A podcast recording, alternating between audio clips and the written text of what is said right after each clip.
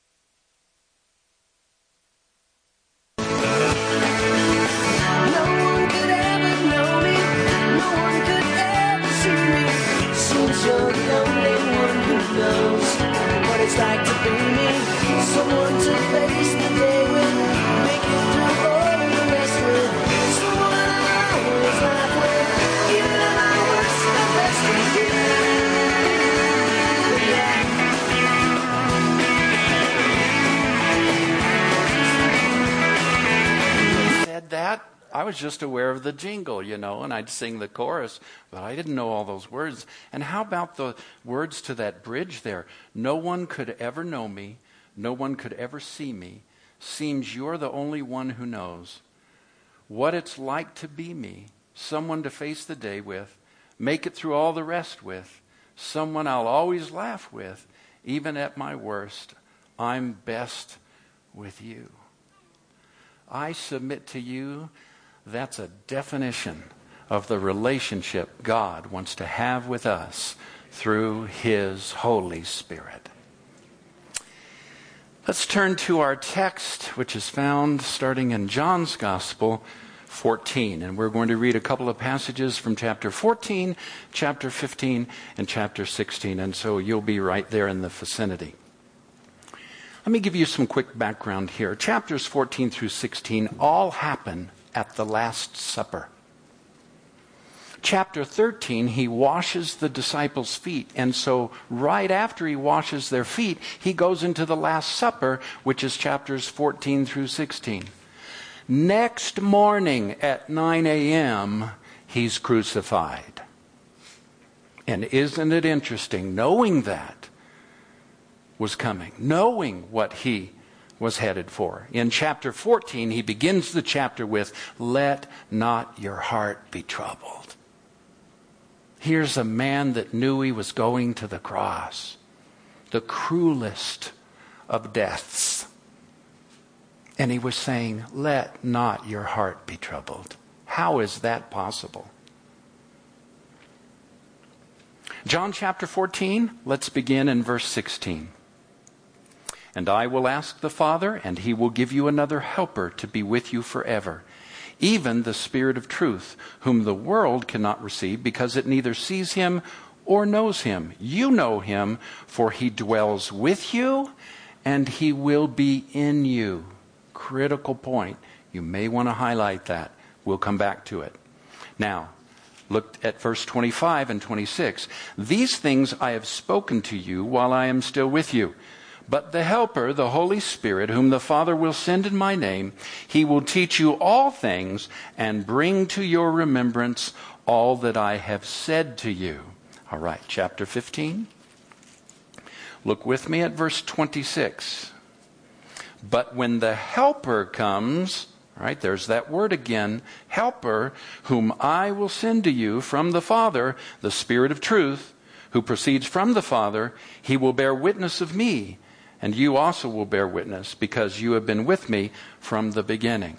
All right. Now, chapter 16, look with me, verse 7. Nevertheless, I tell you the truth. It is to your advantage that I go away. For if I do not go away, the helper, everybody say helper. This is the third of only five times this word is used in all of the Bible. Third time right here. If I do not go away, the Helper will not come to you. But if I go, I will send him to you. And when he comes, he will convict the world concerning sin and righteousness and judgment. All right, let's go to verse 12. I still have many things to say to you. Another crucial point. You also might want to highlight that. That will come up in this series later in another message as we talk about the subject of the Holy Spirit and guidance, how you can know the will of God. But you cannot bear them now. When the Spirit of truth comes, He will guide you into all truth, for He will not speak on His own authority, but whatever He hears, He will speak, and He will declare it to you or to you the things that are to come. He will glorify me, for he will take of what is mine and declare it to you. Who is the Holy Spirit? Well, first of all, he's God. Now, before we start down that road of talking about the divinity of the Holy Spirit, let's be sure we understand there are not three gods. There's only one God. Isaiah 45 and verse 5. I am the Lord, there is no other. Besides me, there is no God. 1 Corinthians chapter 8 verse 5 and 6. For although there may be uh, so or may be so called gods in heaven and on earth, as indeed there are many gods and many lords, yet for us there is one God, through whom are all things and through whom we exist. We do not have three gods, we have one God, our Heavenly Father. But our one God expresses himself in three divine characteristics or personalities God the Father, God the Son, and God the Holy Spirit. Yes, the Holy Spirit is God. Have you ever felt like there are some friends or maybe some family members, or perhaps you've even heard this, you better watch out for those Christians that believe in all this Holy Spirit stuff. You shouldn't, you shouldn't be going to that, those Pentecostal churches or those charismatic churches where they do all of this Holy Spirit stuff. Now, wait a minute. If the Holy Spirit's God, do you know what they just told you? You better watch out for God. You, you don't want to go to any churches where God is. You, you, don't, you don't want to go into any of those places where God is showing up and acting out. The problem is, we really have not believed that the Holy Spirit is God, and yet He is divine. Acts chapter 5, verses 3 through 4 says this But Peter said to Ananias, Why has Satan filled your heart to lie to the Holy Spirit? You have not lied to man, but you have lied to God. The Holy Spirit is God. And because He's God, we can worship Him. Because He's God, we can talk to Him. And because He's God, you and I can develop a relationship with Him where we actually talk to Him, where He talks back to us, where we know Him and enjoy a life with Him. That's exciting to me. Now, all Christians have the Holy Spirit. All Christians have the Holy Spirit we read in our text, He's with you, but there's coming a day, Jesus said, when He'll be in you. You see, at that time, the Holy Spirit did not dwell in Jesus' disciples. Let's look at the scripture. John's Gospel, chapter 14, verse 16 and 17. I will ask the Father, and he will give you another helper or comforter we know this is the Holy Spirit. You know him, for he dwells with you and he will be in you. John chapter 7, verse 37 through 39. On the last day of the feast, the great day, Jesus stood up and cried out, If anyone thirsts, let him come to me and drink. Whoever believes in me, as the scripture has said, out of his heart will flow rivers of living water. Now, this he said about the Spirit, whom those who believed in him were to receive. For as of yet, the Spirit had not been given because Jesus had not yet been glorified. Prior to Christ's death and his resurrection, individuals weren't filled with the Holy Spirit. Now, I know what some of you may be saying, and yes, there are a couple of Old Testament examples that are exceptions to that. And John the Baptist is one of them, and his mother Elizabeth was another, because she was filled with the Holy Spirit as she gave birth to John.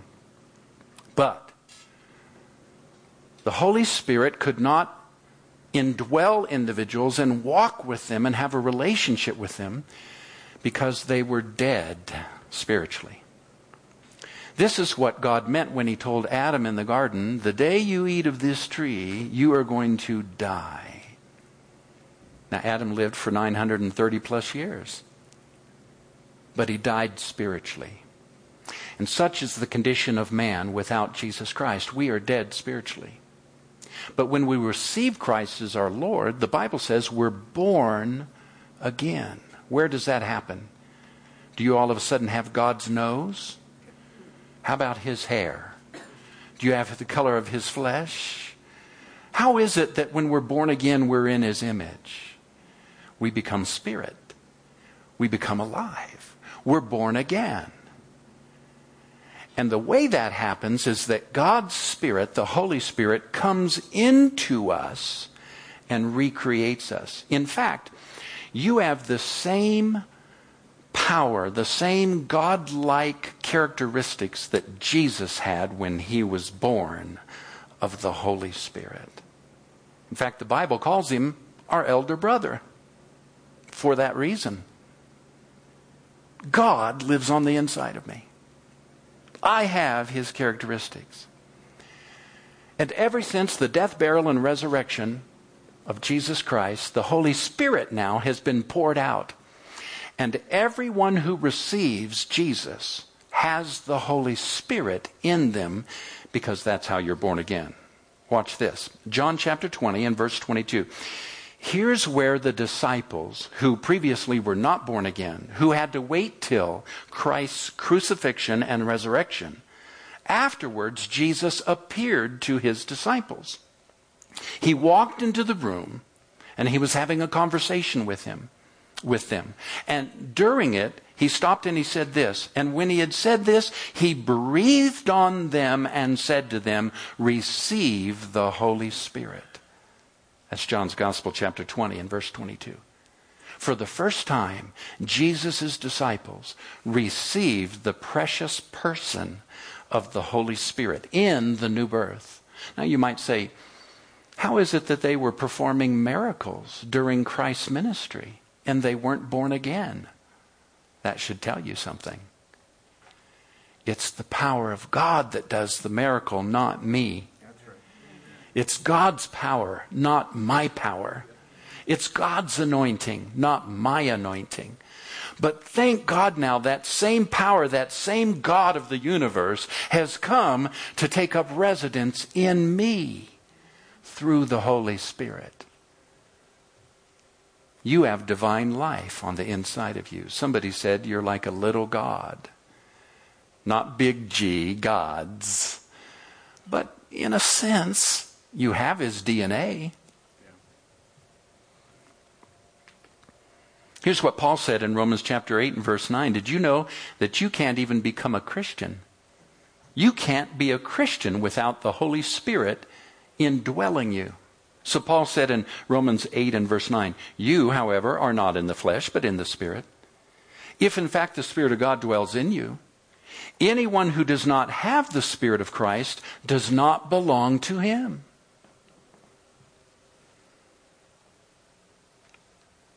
It's the indwelling presence of the Holy Spirit that gives us divine life, that recreates us in His image. Do all Christians have the Holy Spirit? Absolutely yes. All Christians have the Holy Spirit. So, why did Paul in Acts chapter 19 ask, Have you received the Holy Spirit since you believed?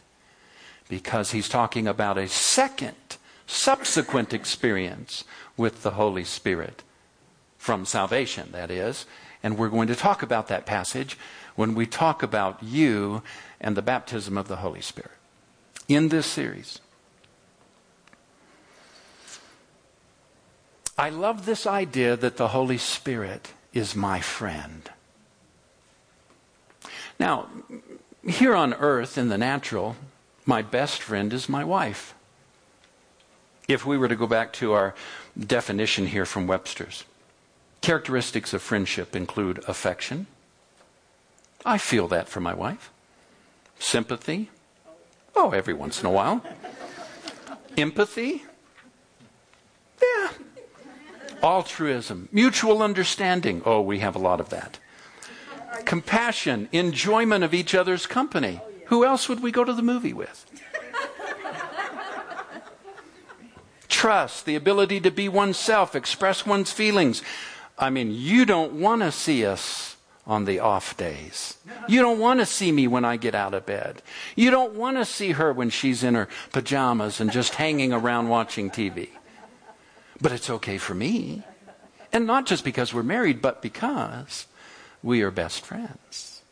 Again, remembering this line from the Friends TV show lyric uh, song No one could ever know me, no one could ever see me. Seems you're the only one who knows what it's like to be me, someone to face the day with, make it through the rest with, someone I'll always laugh with, even at my worst. I'm best with you. See, in this natural world, Nina is my best friend. But in the Spirit, the Holy Spirit is my best friend. I talk to him, he knows me. I'm learning more and more each day about him. And here's what the message translation says in translating our text I will talk to the Father, and he'll provide you another friend. Now, the word also stands for counselor, helper, or get this. In your notes there, you may want to write it down advocate. He's our helper. He's our counselor. He's our friend. He's our advocate. That's a legal term. In other words, the Holy Spirit pleads the cause of your life and keeps the blessings of the Father legal for you. He defends you.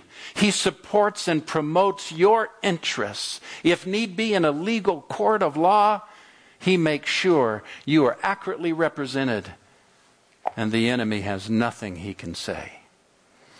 I like that.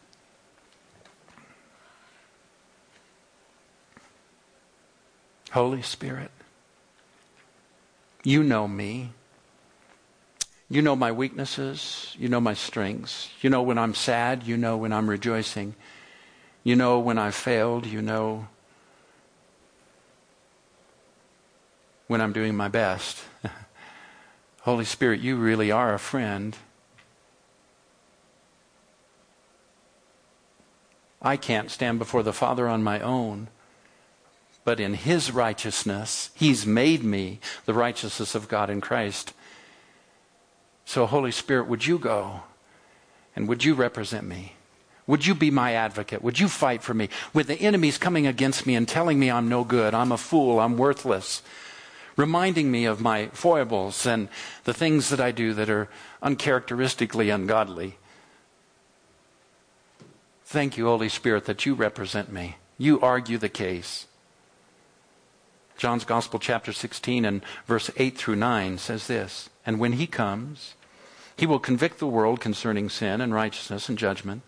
Verse 9, concerning sin, because they do not believe in me. Verse 10, concerning righteousness, because I go to the Father, and you will see me no longer. And verse 11, concerning judgment, because the ruler of this world is, is judged. I think the problem that we have with this passage so oftentimes is we think it's a license for pointing out other people's sins. God's given me the ministry of calling the world into conviction and showing them righteousness and being sure that they understand the judgment of God is coming. And that's not what this passage says at all. Did you know that it's not even the Holy Spirit's job to convict the believer of sin? John said in 1 John that your own heart does that. Your own heart convicts you. Holy Spirit doesn't have to do that. But He does convince. Another word for, another meaning of that word convict is convince. He does convince the world of sin. And the word righteousness used here doesn't mean without sin or sinless. It means right standing with God. It's a legal term. The Holy Spirit reminds even us, as well as the world, when the gospel is being shared, when somebody who doesn't yet know Jesus hears the gospel, it's the work of the Holy Spirit to convince them that there is sin, and then to convince them that Jesus addressed that sin and has made a way for them to become the righteousness of God through Jesus Christ. I, an unbeliever, unable to stand in the righteous presence of a holy God, I, if I'll accept it by faith, have been made the righteousness of God in Christ. That's why you should never preach a list of sins, never witness with a list of behaviors in your hand to those who don't yet know him. Talk about what he's done. Talk about the finished work. Talk about the fact that, yes, while the Holy Spirit may be convincing you of the reality of sin, He also is working to show you this wonderful gift that if you'll receive it, you'll be made the righteousness of God in Christ. And oh, by the way, the third part of that is concerning judgment because the ruler of this world has been judged. It's the beautiful ministry of the Holy Spirit to remind us that Satan no longer has any place in our lives. Once we receive Jesus, that demonic being is disarmed. He is powerless. He has no right, no rule in my life anymore. He's been judged. And I give him no place. That's why Paul wrote, Give the devil no place. You realize that's your responsibility? Somebody once said, Well, the devil's been after me this week. No, excuse me, let's rephrase that. You've allowed the devil to chase you this week. You've allowed the devil to speak to you that way. You've allowed your mind to accept those thoughts. Because Paul said, Give the devil, give Satan no place. Jesus said it this way He has no place in me. I like that. And so now that Jesus died for us, he was buried, he rose again, he has judged Satan. Satan has no power over your life. And so it's the ministry of the Holy Spirit to remind us of these three things. Yes, there's sin, but Jesus paid for it. I am the righteousness of God in Christ, and Satan has no place no power. I have authority over him. By the way, that's why Jesus did not hold long conversations with demons. This whole thing of having demonic deliverances where it goes on for hours and hours and casting out demons and this whole Hollywood exorcist idea, that's Hollywood, folks. I mean, the longest conversations that Jesus had with Satan or any of his demons was leave. no, we, we got to find out their name. What's your name? In the name of Jesus, I command you, what's your name? Now, oftentimes in the New Testament, these demons were called lying spirits. What makes you think they're going to tell you the truth when you're commanding them to tell you their name? They're liars. They could tell you anything, you wouldn't know it. I mean, let's deal with the enemy the way that Jesus dealt. Be gone. you have no place in me. You're not part of my life. You're not part of my body. This is not your temple anymore. That's the work of the Holy Spirit to remind us of this beautiful redemption that we have. He's also called, of course, the Comforter. We've read that here, and depending on your translation, you'll see that word. How many of you relate to the word Comforter? I don't know about you, but when I hear comforter, I think bedspread. now, now, depending on how your household runs, you have comforters on your bed. They're about this thick. you know those old thin ones that are all worn out and they have holes in them and so forth? Or you have those nice big plush ones, you know, that you can take a running dive and land on your mattress and you just kind of bounce a little bit and, and you just, it just engulfs you in a pillow of feathers. Isn't that great?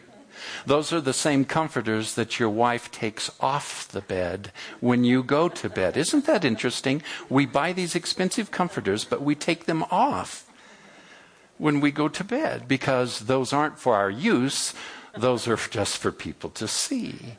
How many of you know there are towels in your restroom that aren't for you to use, Ed? They're for me to see when I come over. She removes them because they're for me to see, not for you to use, dry your hands, or dry off after a shower. Isn't that interesting how many things in our home are not for use, they're for others to see? And I wonder, how often is the Holy Spirit just for us to see, but not for us to be involved with and use.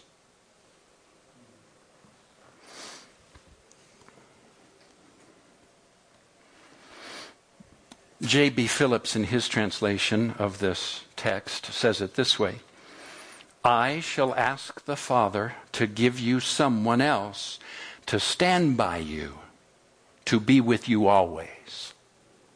Doesn't that speak of a friend? Isn't that great? I just love that. Friend. So, what makes a friend a friend? Relationship.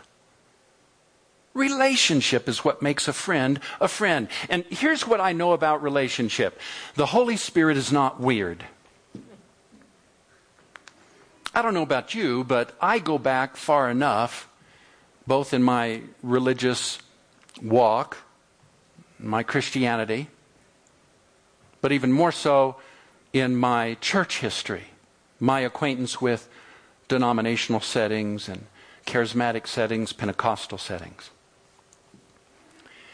And I've been part of churches and settings where too little makeup was wrong or too much makeup was wrong. Well, where do you go with that? Too little? Too much?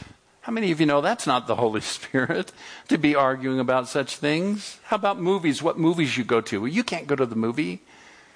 You're a Christian. Or how about this machismo attitude about the Holy Spirit and his leading? What do I mean by machismo? Well, that's an aggressive or exaggerated masculinity or strength. You know, the Holy Spirit doesn't move because you get loud.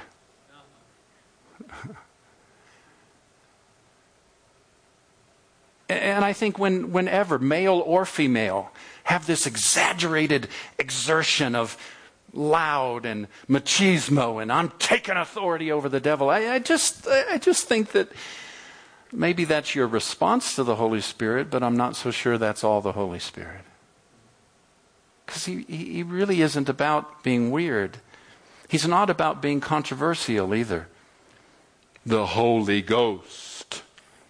I, I think, I don't know why you know, uh, most of our modern translations say Holy Spirit. King James still says Holy Ghost.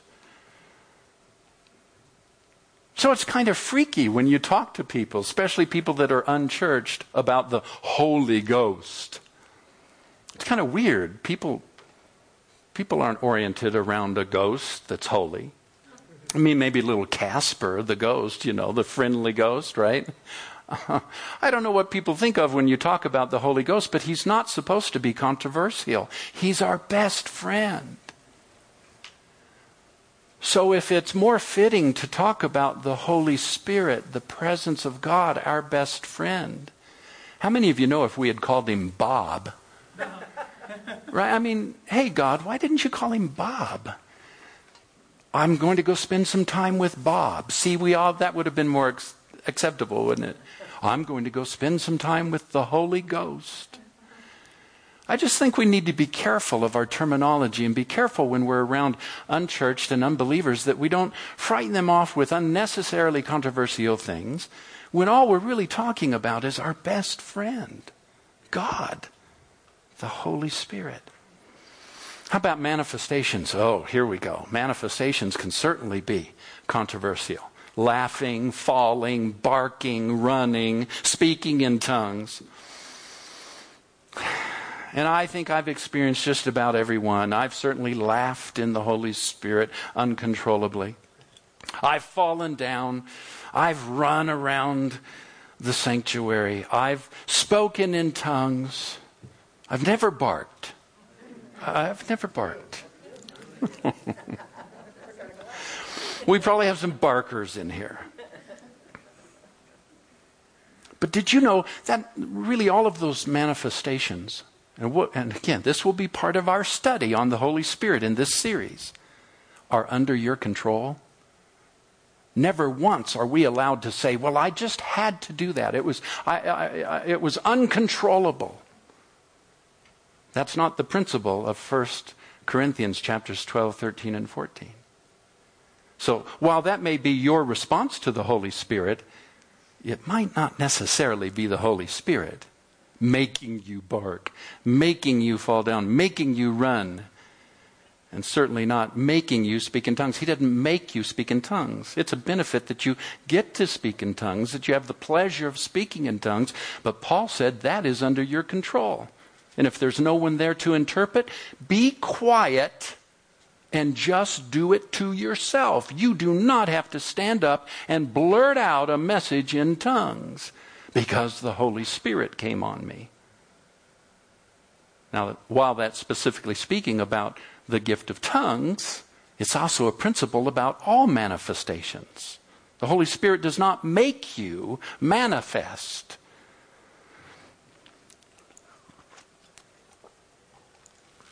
So, the Holy Spirit is not weird. And oh, by the way, and we'll spend an entire lesson on the baptism of the Holy Spirit and speaking in tongues. But why limit the evidence? I think this is another reason why the, the precious person of the Holy Spirit sometimes gets a bad rap, is because we talk about the evidence of the Holy Spirit.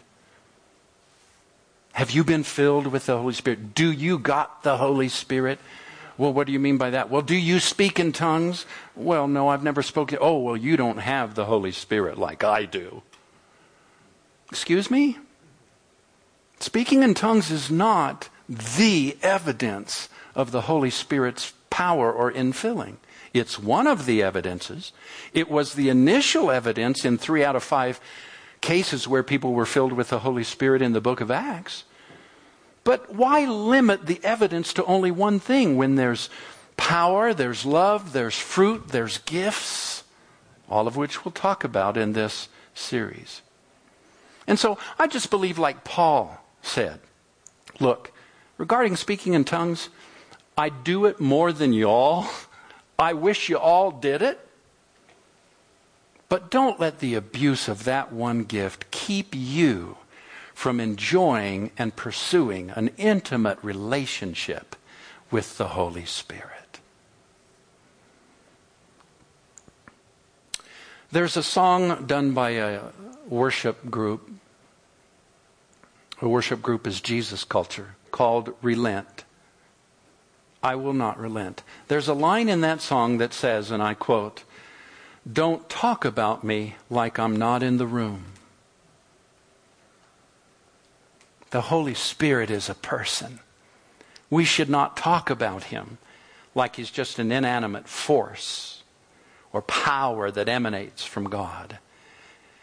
It's vitally important that you see the Holy Spirit as a person. Otherwise, you will never develop a personal relationship with Him. So let's just, real quickly, I want to run through a couple of the characteristics that give Him personality. Number one, He has a soul. There is a soul to the Trinity. For instance, Matthew chapter 12, verse 18. My beloved with whom my soul is well pleased. Here, referring to Jesus, Matthew chapter 26, verse 38, my soul is very sorrowful, even unto death. So, what are we talking about when we say that God has a soul? Well, God has a mind, a will, and emotions. For instance, Philippians chapter 2 and verse 5. Let this same attitude and purpose and humble mind be in you, which was in Christ Jesus. So, the Holy Spirit has a mind. He also has a will. 1 Thessalonians chapter 5 and verse 18. Give thanks in all circumstances, for this is the will of God in Jesus for you the Godhead or Trinity, has emotions. We see that in Ephesians chapter 4 and verse 30. Do not grieve the Holy Spirit. You can't grieve an inanimate. You can't grieve a, just a power force that emanates from the divine. but you can grieve a person, can't you? How many of you have ever been grieved? How many of you know Jesus wept Shortest verse in the Bible, three words, Jesus, two words. Jesus wept in the Gospels. Well, here we're told the Holy Spirit can actually be grieved. I wonder, have I ever grieved the Holy Spirit? Do we dare ask Him in our relationship? Do we dare ask Him, Holy Spirit, is there anything in my life right now that grieves you? Because He can be grieved. And if so, I want to deal with that. I, I want you to remove that. Show it to me. Let's get it out. Because, Holy Spirit, you're my best friend.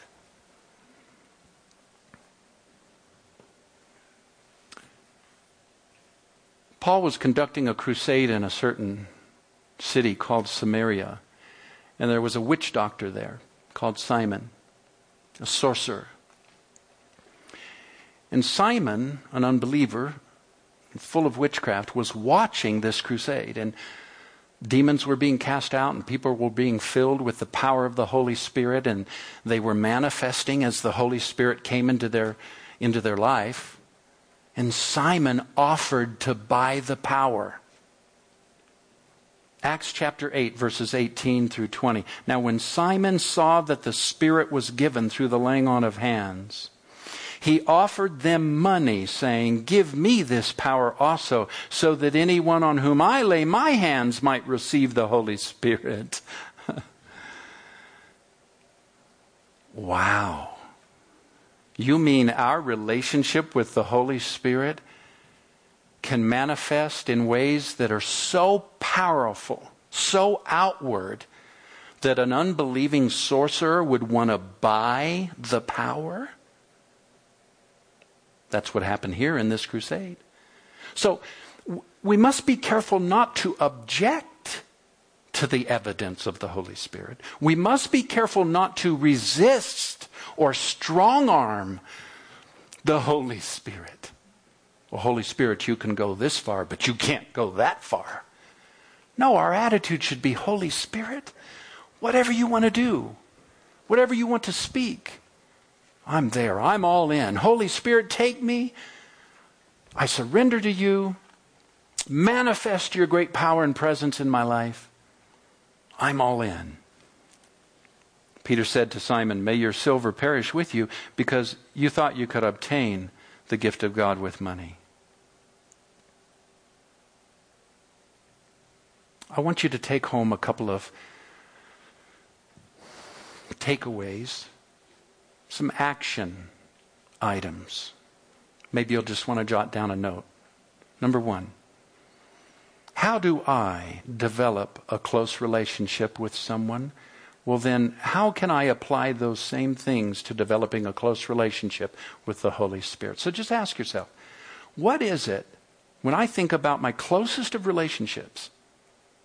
What's made them so close and vibrant? Could those same things apply to me and the Holy Spirit in our relationship? Number two, what questions have you been asking about spiritual things that you haven't asked the Holy Spirit? He wants to know. He'd love to hear. Ask Him. Oh, dear ones, we should do much more talking to the Holy Spirit than we even do Jesus and the Father. It was Jesus who prayed that another helper would come, guide, teach, lead, reveal, and be our best friend. And we treat him like he's just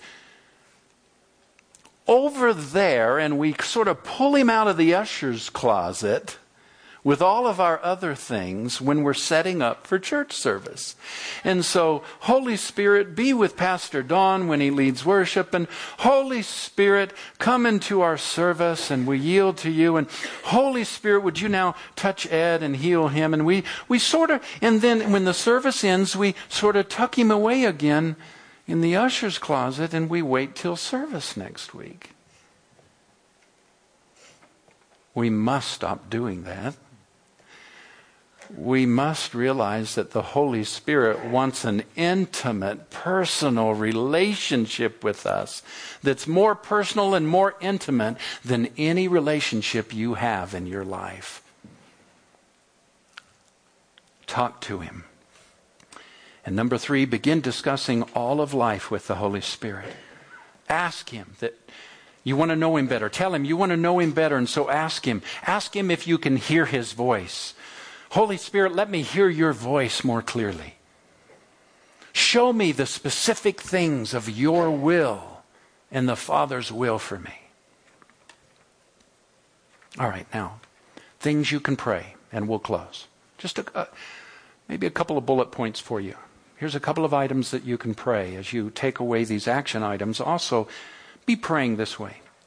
Read John 16, verses 12 through 13. Reread those. John chapter 16, verses 12 through 13. Pray that the Holy Spirit would lead you into all truth. Pray that you would grow in your friendship with the Holy Spirit. I hope you're writing. I hope you're remembering. And I know sometimes I don't like to take notes either, and so I'll get, I'll, I'll get, I'll download the message, or I'll go online and I'll listen to it, and I'll, I'll make some notes then when I have my, my computer applications open, where I can type them right into where I'm always in, day in and day out, is in, in terms of my applications, my gathering that I do.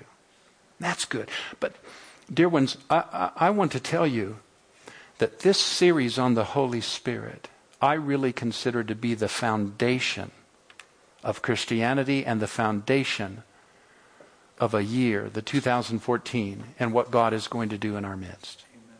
There is no more important subject, nothing more important for us to know about and study and learn than our friendship with the Holy Spirit and the difference He makes in our lives. And then finally, when you're praying about the Holy Spirit and praying about your relationship with Him, listen, ask for forgiveness for strong arming the Holy Spirit.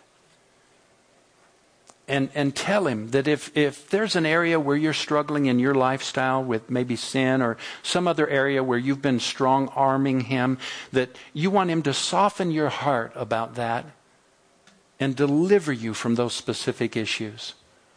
I was praying as I was preparing for this very lesson and teaching. I realized that there were some areas where I was strong arming the Holy Spirit. What do I mean by that?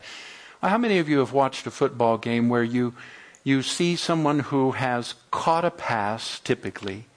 It's catch a pass, or it could be a running back who's making their way down the field, and a defender is catching up to them now and is reaching out to stop them, tackle them, impede their progress, and the person running with the ball will stick their arm out straight and lock it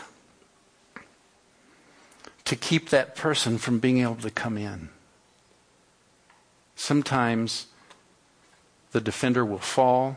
Sometimes it just keeps them long enough at a distance to where the individual can cross the goal or get the first down. But it's a tactic and I'm afraid that I have used that.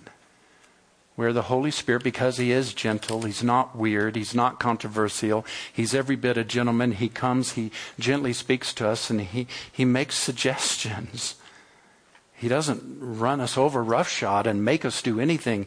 He suggests, He brings the will of the Father, and they just come in thoughts. And when He says, you know what, you really ought to take this other route home, you may want to listen to that, or else you could spend a couple of hours in line on the highway waiting because of that crash that happened a mile or two up the road. See, that was the Holy Spirit. Mm-hmm. When you're about to write that check for something that's a little unusual, and you say, Well, I've got the money in the bank, but you've got this, this sort of yellow light in your spirit, just sort of a caution that comes up, and the Holy Spirit speaks to your mind and says, Not, not now. Not now. Don't, don't write that right now. You might want to listen to that because what you don't know is next week, an expense that you did not plan for is coming. That that amount you about to write that check for will be covered. It needs to be applied over here to this expense. And the Holy Spirit was checking you. This week on Friday, I was at a little party, housewarming party. and milling about and talking with different people and chatting. And I was standing across from somebody who I'd never met before. This was the first time meeting this individual. And they're talking about their life and some of the great things that are happening and so forth.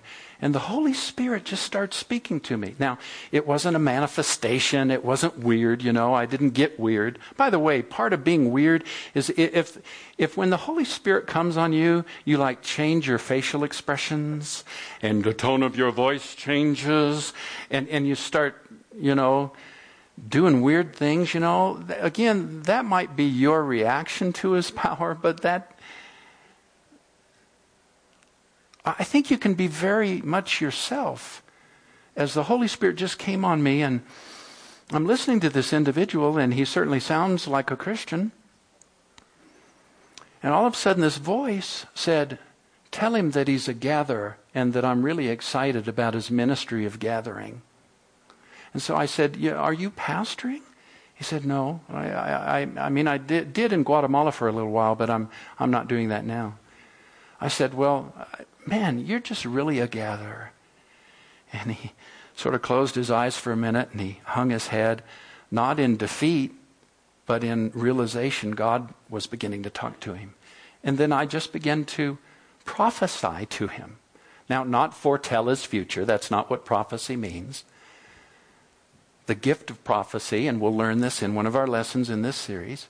The simple gift of prophecy, the sixth gift in the list in 1 Corinthians chapter 12 and 14, is simply meant for encouragement, exhortation, and edification. And so I just began to share this word about him being a gatherer.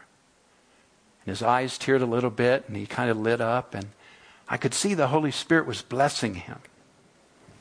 How does that happen? I'll tell you how it doesn't happen. You don't get weird. You don't change your tone of voice. I didn't say, well, now I want you to know that, yeah, more, more Holy Spirit. Yeah, yeah, there it is. Holy Spirit. You know, the Spirit wants to tell you. I, I think that would have just like freaked him out.